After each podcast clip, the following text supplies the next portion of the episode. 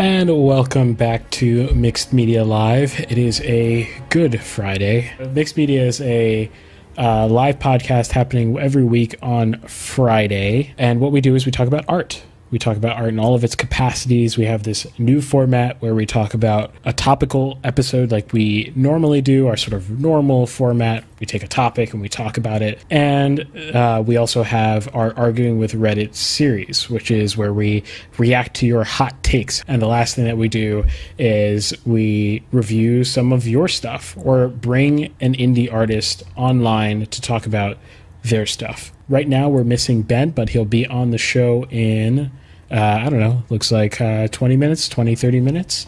Uh, and uh, Ben is our music guy, but I'll introduce myself and then Nathan can introduce himself. So I'm Irving Nestor. I'm a filmmaker um, and media entrepreneur. I own a company called Ariella. You can find my website at ariella.co. It's the domain that the link belongs to on the uh, right, left. I'm not sure what it is, actually. I think it's right. Yeah, right side of the You're screen. right, yeah. Yeah. Yeah, who are you, Nathan? Uh, I'm a game developer and uh, 3D modeler. First of all, I want to shout out uh, to all of our Rumble fans out there. You guys are amazing. Our views on Rumble have been consistently up as of late, and I really like seeing that. We finally got a comment for once from you guys, um, which was as short as the word nice, which I appreciate because nice. we need more comments. we need more comments on our on our videos. We need you guys to I mean commenting not only helps us to understand what you like, what you want, what you have to say, what your opinions are, it also helps the algorithms, right? So please comment uh, and while you're at it, like if you like, dislike if you don't like it. Uh, at least that way we understand where people fall, where the chips lie. That being said, if you're on Rumble, I really want to get on Rumble live streaming. I won't pitch it as hard as I did last time, but I didn't pitch it at the beginning last time, so that's what I'm trying to do here. I want to get on Rumble live. Rumble is a growing platform. We are growing on Rumble, and I'm really happy with that. But we're not able to live stream on Rumble. You guys are hearing this. Uh, you guys who are hearing this on Rumble, you're hearing this after the live show has actually been recorded. So if you want us to be live on Rumble, please go to mixedmedia.locals.com. That's mixedmedia.locals.com. We only need one supporter at the minimum tier, minimum tier for us to do live streaming on Rumble. And we'll be sure, because you'll be the first one there, we'll be sure to shower you with uh, all the beautiful things that we can possibly think of. If you don't do it, you'll hear this literally every single time. right. If you yeah, exactly. Exactly. Until it's free, which might take like I don't know, a year. I think we're pretty much ready to jump into it. Did I miss anything? Uh, how was your week? oh yeah, uh, it's pretty crazy week. Um, crazy busy. Um, first, like there's a lot of first things happening with my business, which is actually good things. Those are not the the the bad parts, but dealing with a lot of stuff at once. Um, so yeah, it's really vague, but I don't really want to get into it. um, how was your week? It's all right, and sorry if you can hear the lawnmower in the background. I'll try to mute myself whenever I'm not talking. But uh, today starts uh, the Godot Game Jam, which I'm taking uh, part of, so that's nice. Uh, I've been hyped for it for a while, and then the theme came out. I was like, "Wow, this is garbage," but uh, not I don't think it not objectively garbage. I just, I just didn't like it personally. So what's the theme? It's uh it's um in inside the machine. That's what it is. Interesting. yeah. Usually they're more I felt I feel like usually they're more vague or um I mean you could interpret that right as like inside like the anything. mafia machine. Yeah, when I when I, I wrote down a bunch of ideas, I wrote down inside the corporate machine as one of them. Yeah, yeah, that makes a lot of sense. also, it's almost your birthday. Five days until your birthday. Yes, true. So uh, happy birthday! Because uh, people on the stream were not going to be able to see uh, uh see. We'll see. We'll see right after. You know? Yeah. I mean. yeah. Exactly. Days later. All right. So I'm going to start with. uh, the short film of the week. So, what we're going to do is we're going to rotate the way that we do this new format. We're going to rotate who's doing the reviewing, who's doing the interviewing, who's doing the reacting to the hot takes, and who's doing the topical subject. We're going to rotate that, rotate that every week. So, this week, I'm reviewing a short film that I found on r slash short films. That's uh, r slash short films on Reddit. I love going on there, and I watch a watch a good amount of them and, and pick out one that I think has a nice balance of both being, you know, um, seriously made. You know, like the person isn't like just memeing around and, and, and made a thing. Like this person's trying to do something uh, for themselves and you know trying to craft something. Uh, a nice mix of that and things to learn, whether that's from the good that was done maybe the not so good things that were done. Um, but you can learn from both of those things. I think a lot of people emphasize too much learning from the bad stuff, right? Which is also helpful, but you know, it's not just the bad stuff you can learn. Uh, you can learn from. You can also learn from the good stuff. So I'm excited today to talk about this film. It's called Initiation, and uh, it's about 11 minutes. I don't believe if you are in the audience by happenstance um, please let us know in the chat if you are currently on uh, director of this short. But I don't believe uh, he is with us today. Um, so I'm going to be just sort of breaking it down. I'll give you a quick overview of the story. It's actually pretty simple, so I won't have to like spend 30 minutes explaining it. But in the future, if you want your stuff uh, reviewed and you want to ask us directly, you just have to join our Discord and give us permission to show your film. Um, and then uh, we can even show your film if it's not too long and uh, break it down that way. So let me pull up the film. It's 11 minutes long, and it's a definitely a very moody, film. It's uh, if you remember the film Bum Promises, there are actually a few similarities, and I've kind of been noticing a few sh- trends in the short film space. I'm not sure what causes those trends. I, I, really couldn't guess at it. Usually, I can sort of get an intuition at like where these trends come from, but in this case, like it's like you know dark and like moody atmosphere. I really don't know uh, if where this trend is coming from, but I am not mad at it uh, because this is a good film.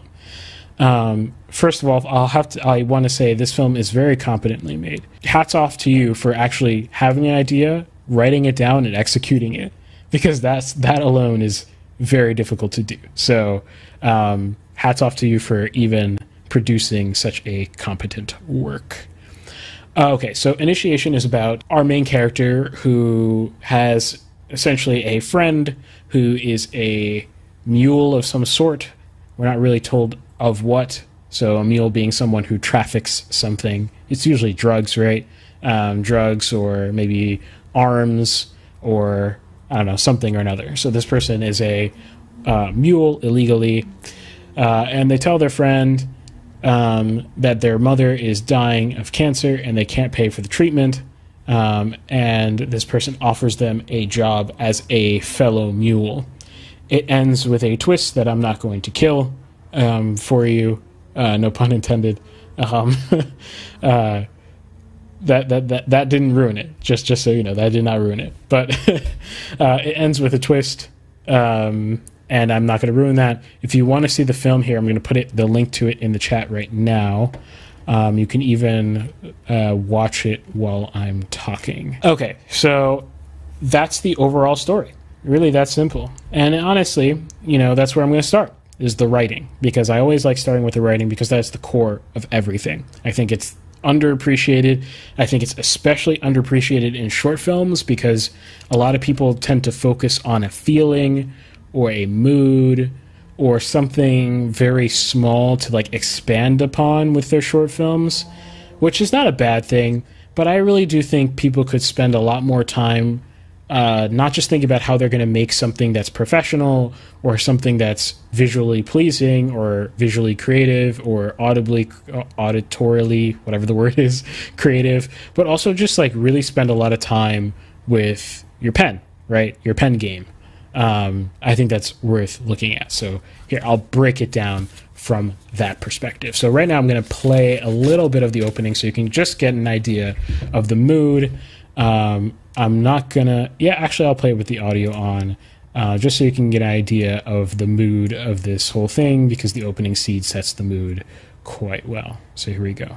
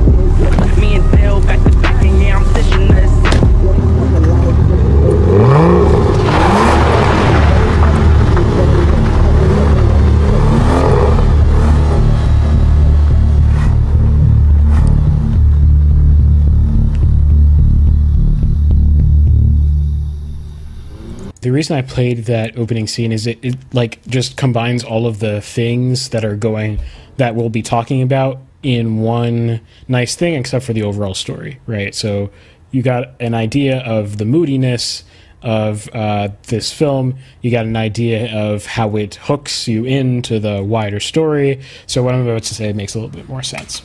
Okay, so yeah, I think the opening is very strong.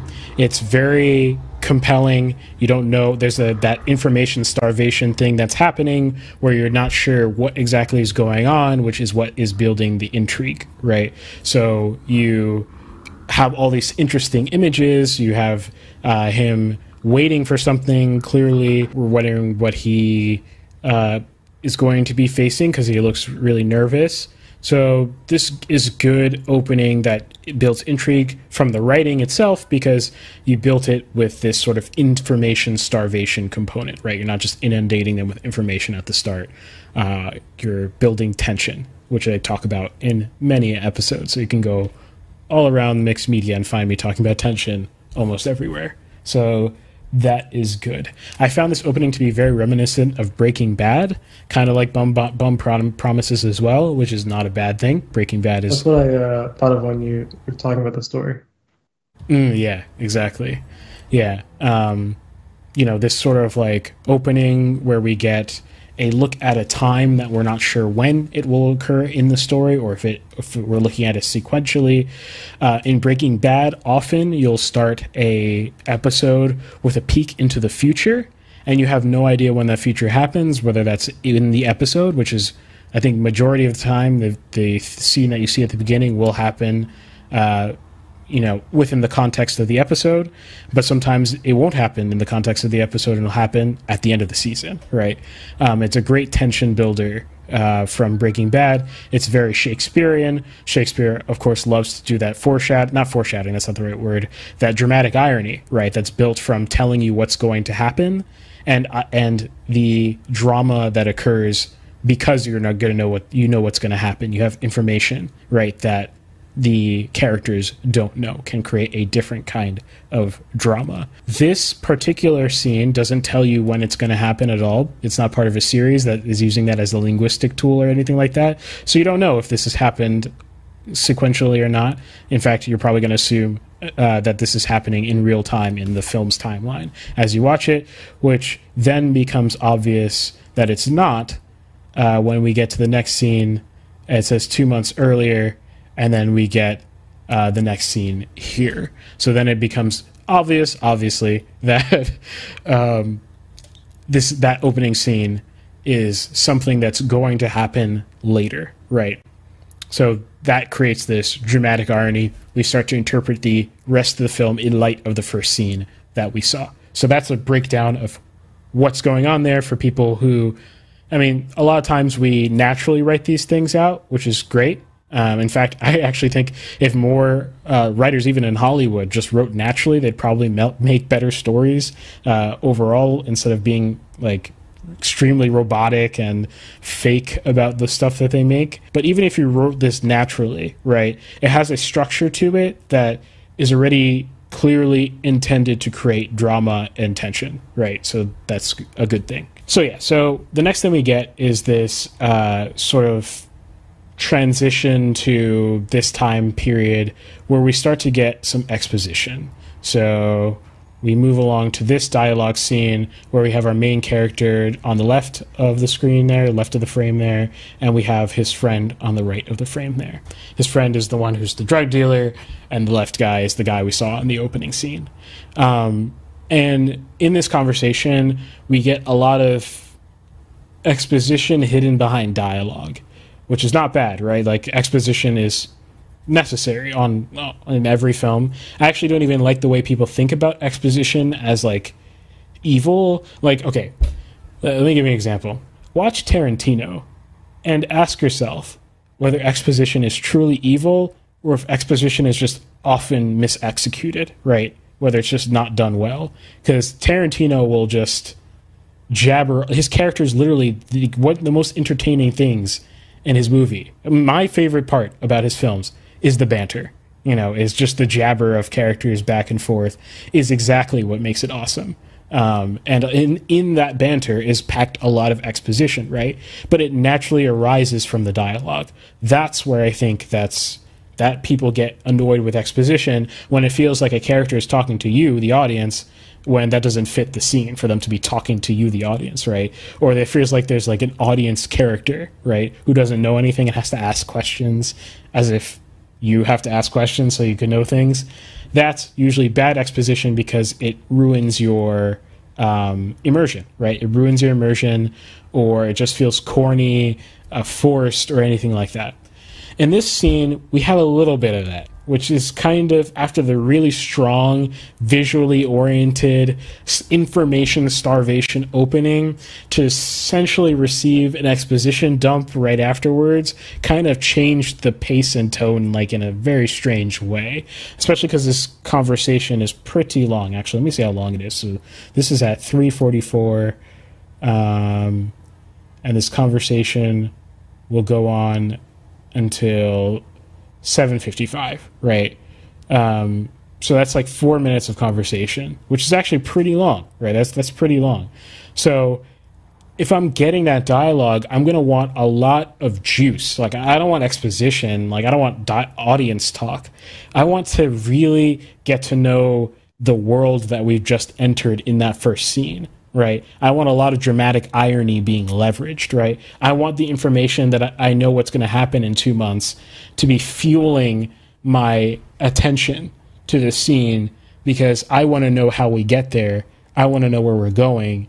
I want to know what made that scene and maybe start to think about what this all might end up like, right? Because it, the tone is very clearly it's not going to end well, right, from the beginning. To give you more concrete advice um, about that I think that your scene could just be cut down. Like there's a lot of exposition that we just don't need because we could presume it, right? So like um, you know, he says like the characters are talking about like a little bit too much detail about like crime.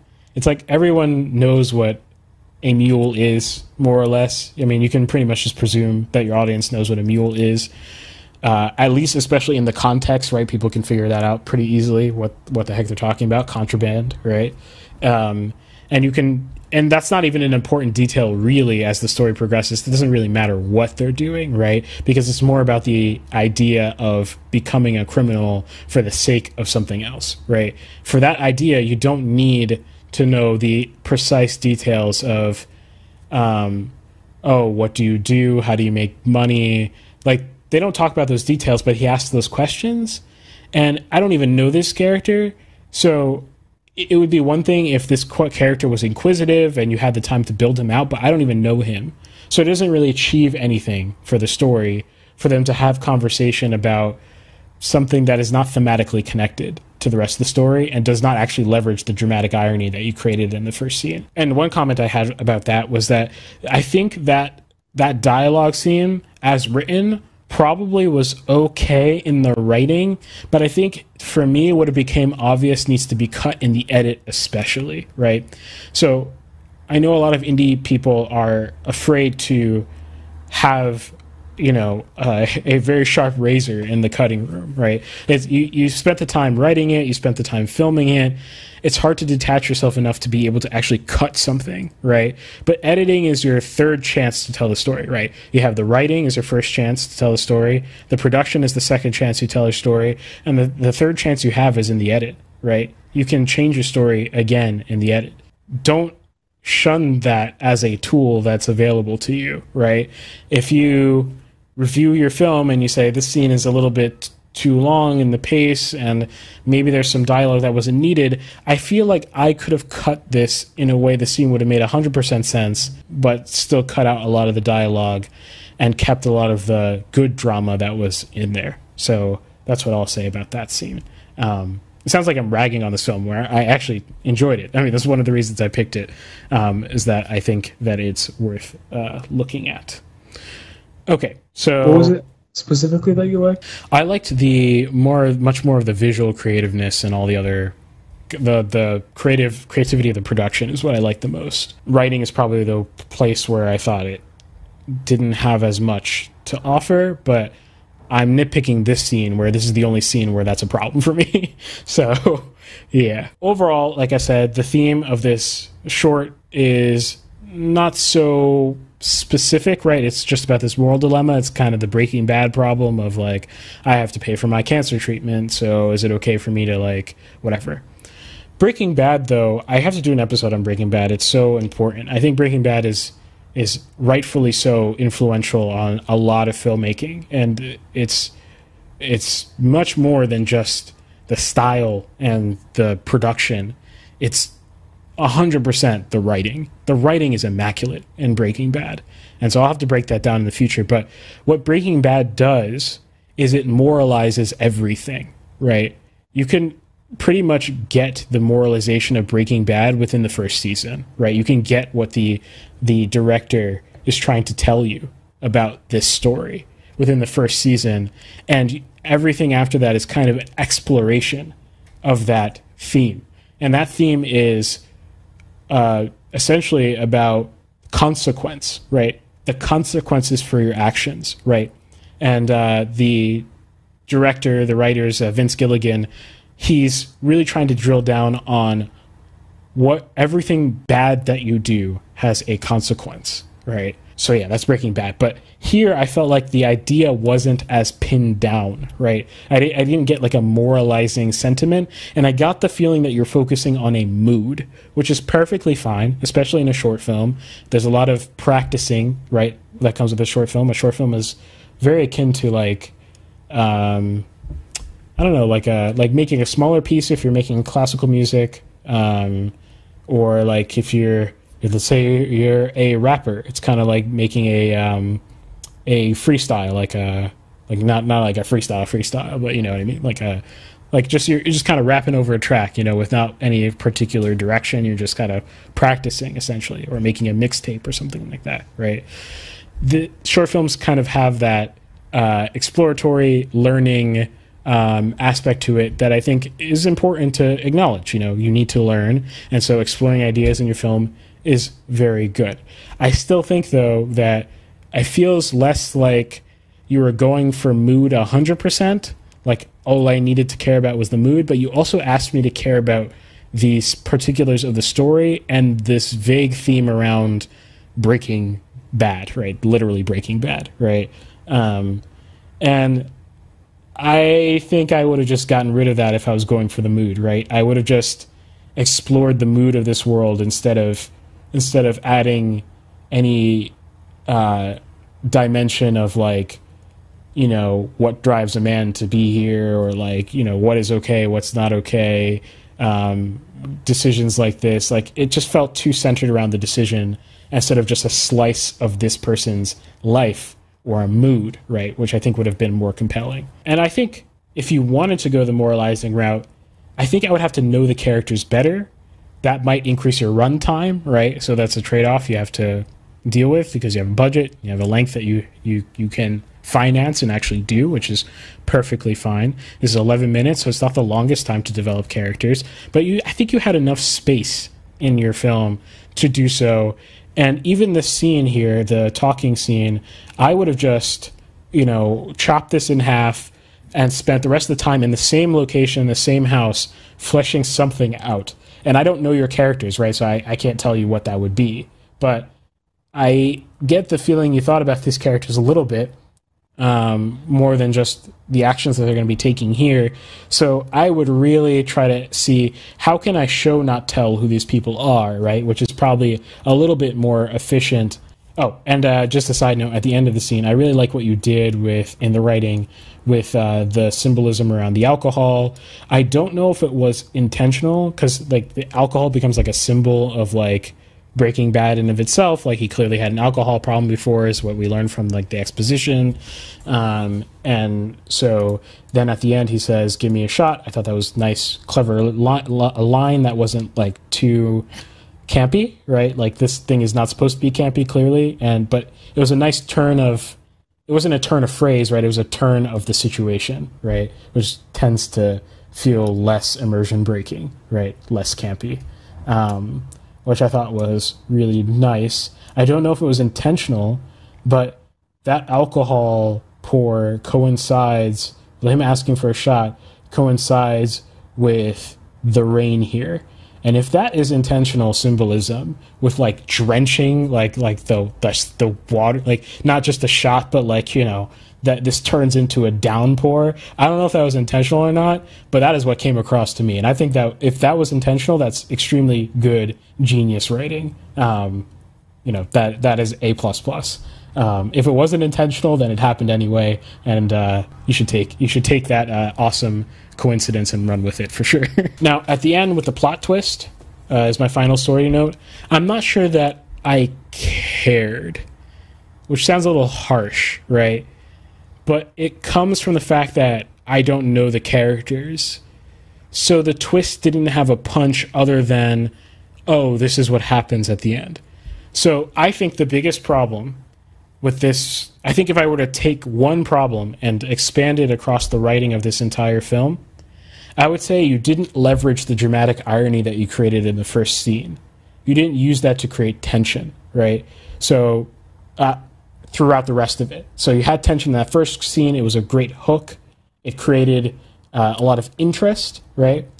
But that dramatic irony didn't persist to weigh down on me as I watched the rest of the film, right? It didn't seem to matter that we were headed in that that I knew that we were headed in that direction. It's a little hard to write that way, so I, I understand that. I don't actually tend to do that uh, very often. No, I, I don't think I have any script that I'm currently writing that I do the opening is like a peek into the future, and it's very difficult to write. I think in, in a Shakespearean way, but I think watch a Breaking Bad episode that does it, and you'll uh, see what I mean by the opening adds tension, even though you know what's going to happen. Um, it ironically adds tension um, instead of uh, being spoiler. That's the writing. Um, I, again, it sounds like I'm bagging on it. I really am not. I think that the those points are the stuff that are interesting to learn, right? Because otherwise, I think if you showed this to an audience, everyone would be, uh, everyone is on the edge of their seat. I hope you get a chance to, to show this to an audience. An awesome feeling, by the way. Submit it to festivals. You'll you'll definitely make it into uh, many festivals. I'm just talking about maximizing your your potential with this story, right? Um, man needing to fund cancer and does something bad is kind of you know a common thing. So I think you could have added some interesting complexity by by uh, being a little bit more thoughtful with your writing, right? So again, I'm not trying to bag on your writing at all. Now, for the stuff, the rest of the stuff is pretty much just all good. Maybe like one or two like random technical notes, but like the rest of the stuff is just, I think, is amazing work. First of all, your sense of visual visuals are awesome. Like, like, like look at this shot. That's very. That's that's just that's composed so well. You use negative space so well to create isolation right? I immediately feel stark myself, right? I immediately feel alone myself when I watch this, right? Um, the light falls over this area very well. I have no idea whether you put that light there. I don't imagine you did. So this, I don't know how you're achieving this look with the camera that you're using and whatnot. I, I don't know how you're doing this. I don't know if this is an A7S3 or something like that, and you're able to, or the the light levels just happen to be right. But, bro, it works. So whatever he did, it definitely works. And then we get a lot of good um, editing throughout here, which is very um, disciplined. Uh, every shot seems to have a purpose. The length of the shots have a purpose. Um, it's not just dragged out for the sake of, I don't know, being moody, right? Um, we're dragging out this moment, looking at our different shots to get a feel for the kind of situation we're in and to create that tension. And I really loved that. I love seeing in indie films more motion, right? Like not too long ago, it was really hard to move a camera for cheap. But right now, I mean, here, let me grab it real quick. We've got these awesome devices, right? This is a uh, gimbal. Um, these awesome devices allow us to move the camera in ways that we have never moved before. I think you're using a gimbal in some of these shots. I'm not sure if in other shots you're using dollies and things like that, but I got the feeling that it, all the motion is done via gimbal. And I gotta say, again, you were very restrained with your camera usage of the gimbal and the edit and on set. You didn't just gimbal everything, which is a um, a poor decision by people who buy these things and feel empowered and think that they should just roam the camera around the entire scene. And uh, then when they go edit, they think this is the highest effort shot. So uh, I'm just going to use that shot only. Right. is that is that the thing that makes it like stable, or is that something else? Yeah, it's like a motorized uh, stability device, basically. Um, it's collapsed right now, so you can't really tell how it functions in its current configuration.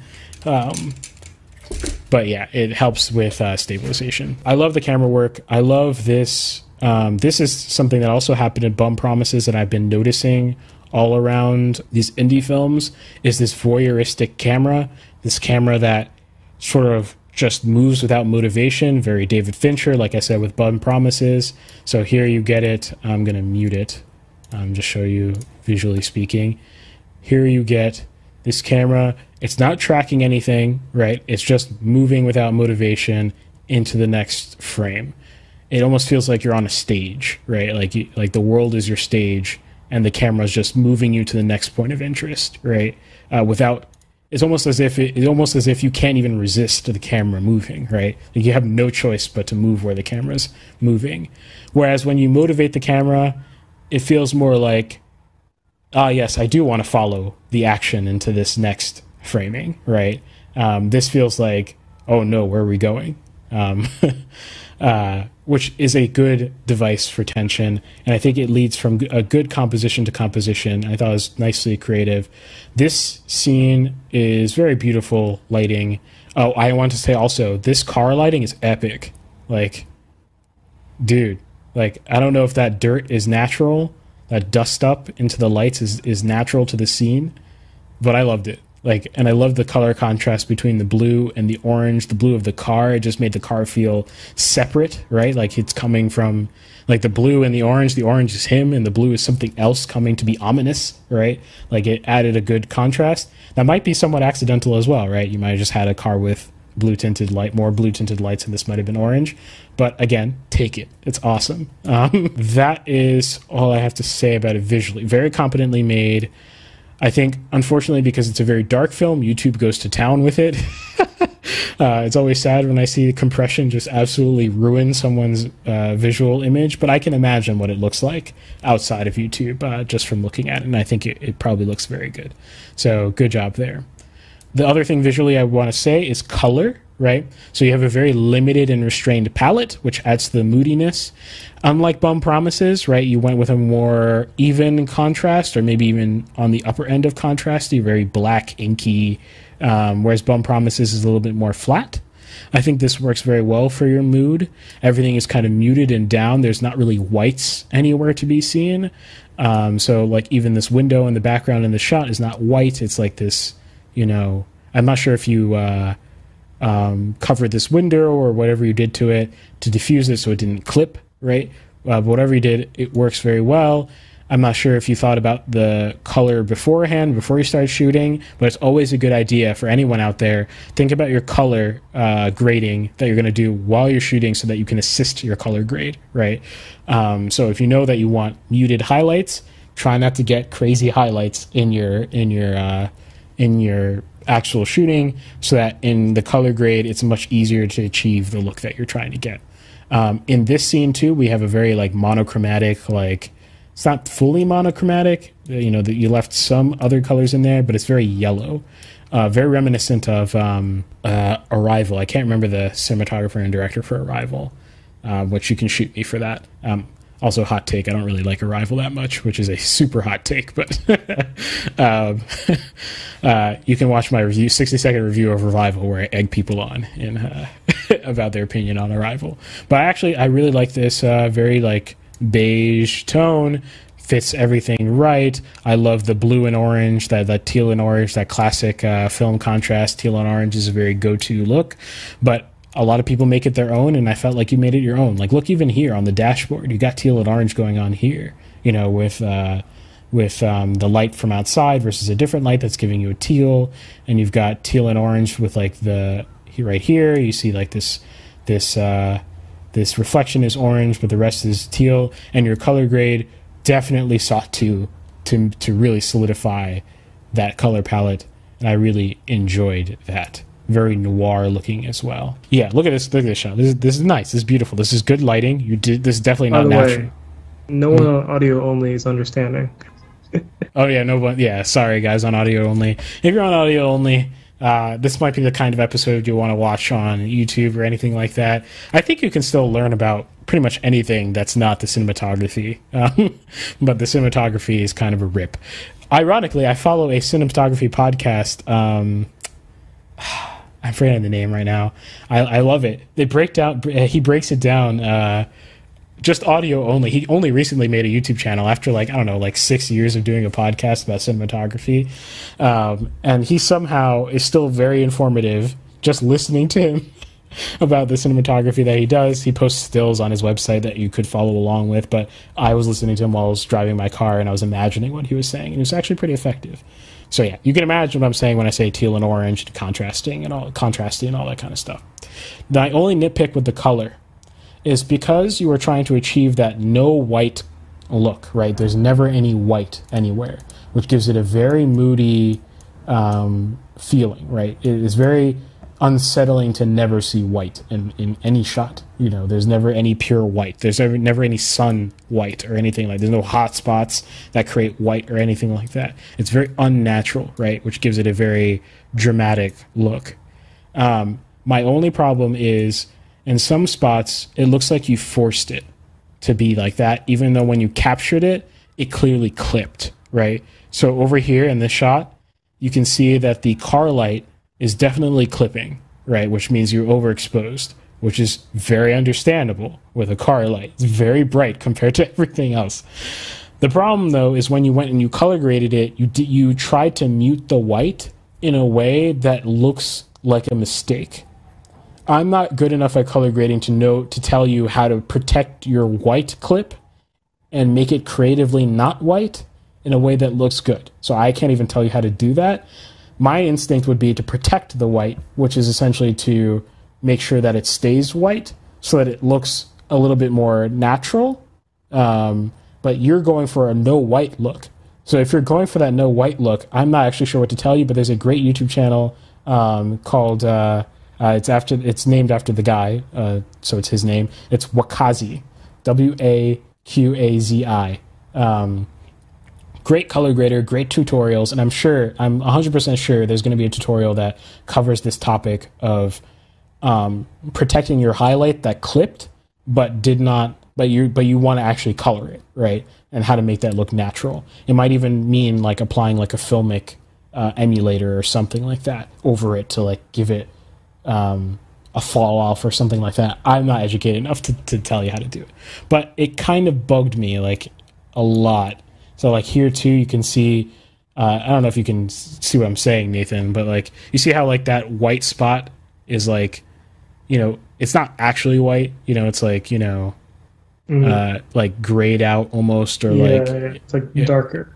yeah and it's because he's trying to avoid the all like he's trying to avoid white as part of his palette which is fine but again it kind of looks messy to me um, and it kind of exposes how digital your camera is which is not a knock on your camera it's just something you have to keep in mind how i would have done this to avoid this problem period I know you probably were rushing on set. I have no idea what time you filmed this or how long you were filming by the time you got to the shot. I'm sure it was a long time. But if you had the ability to, which it kind of looks like from this scene over here, how this window is not clipping unless you just found the perfect time of day, you probably had some diffusion on you, right? I would just diffuse the car light to make it not as bright and try to get at least the edges of the light. Like you're probably never to have enough diffusion over it and still have the light look natural um, like a car light uh, over it to make it look good. But I would keep stacking it until the edges of the light, like the rims of the beam, start to not clip anymore, and only the center of the beam is clipped. And I think that would immediately make it look more natural. And I know you can't bring your camera's exposure down because it's already dark. So the only way you can do that is by diffusing the actual car beam itself. I mean, like literally taping the diffusion onto the to the, the car beam um, and doing it that way. Um, again, okay. Again, these are again nitpicks. I really love the visual aspects of things. Last thing, sound design. Like I said at the beginning of the episode, I don't understand you animals who are great at sound design. You guys are nuts and insane. I just uh, it drove me absolutely bonkers spending weeks on weeks much more time than I originally allotted and ripped me. Uh, That used my budget, my personal, you know, time budget went straight out the window, um, which is bad if you're running a business. But uh, you know, it. I can appreciate really good sound design, especially from indie people, so much freaking better. This sound design on you heard it in the first scene. Sound design is beautiful in this film. Like it has character, it's got texture. You built the world definitely from scratch. I think it's a little too loud. Um, but that might be because you're uploading it to YouTube, and I have no idea what the heck YouTube does to your sound. But it sounded a little bit too hot. In fact, when I was looking at it in the editor, there were certain points that were like peaking, like true peaking. Uh, don't worry about that. The overall mix was just too loud. But on the internet, you you you know it auto adjusts a lot of things, and it's pretty annoying. Sound design is freaking stellar, and I loved.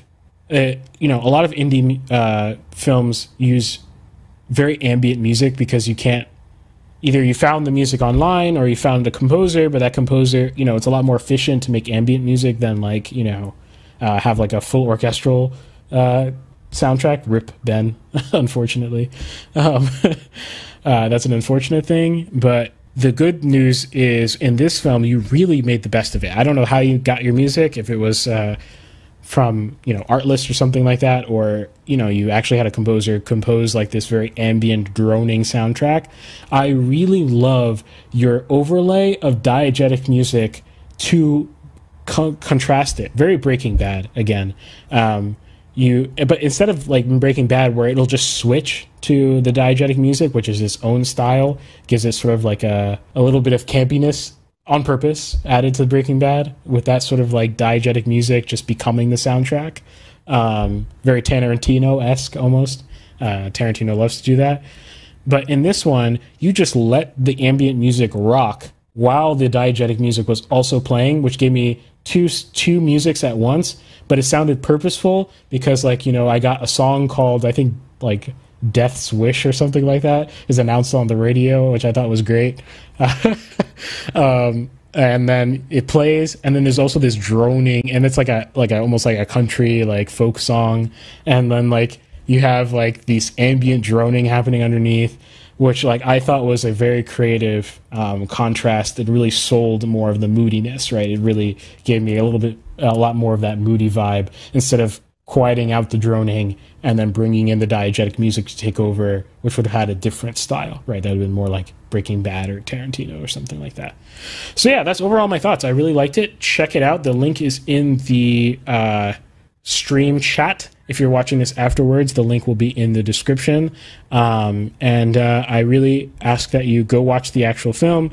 Uh, tell them that we sent you at Mixed Media and to check out this breakdown. Um, and if they want to be on the show and talk about how they made made this thing, you know, we also do interviews. So if you think that they uh, would love to do that, tell them that we sent you.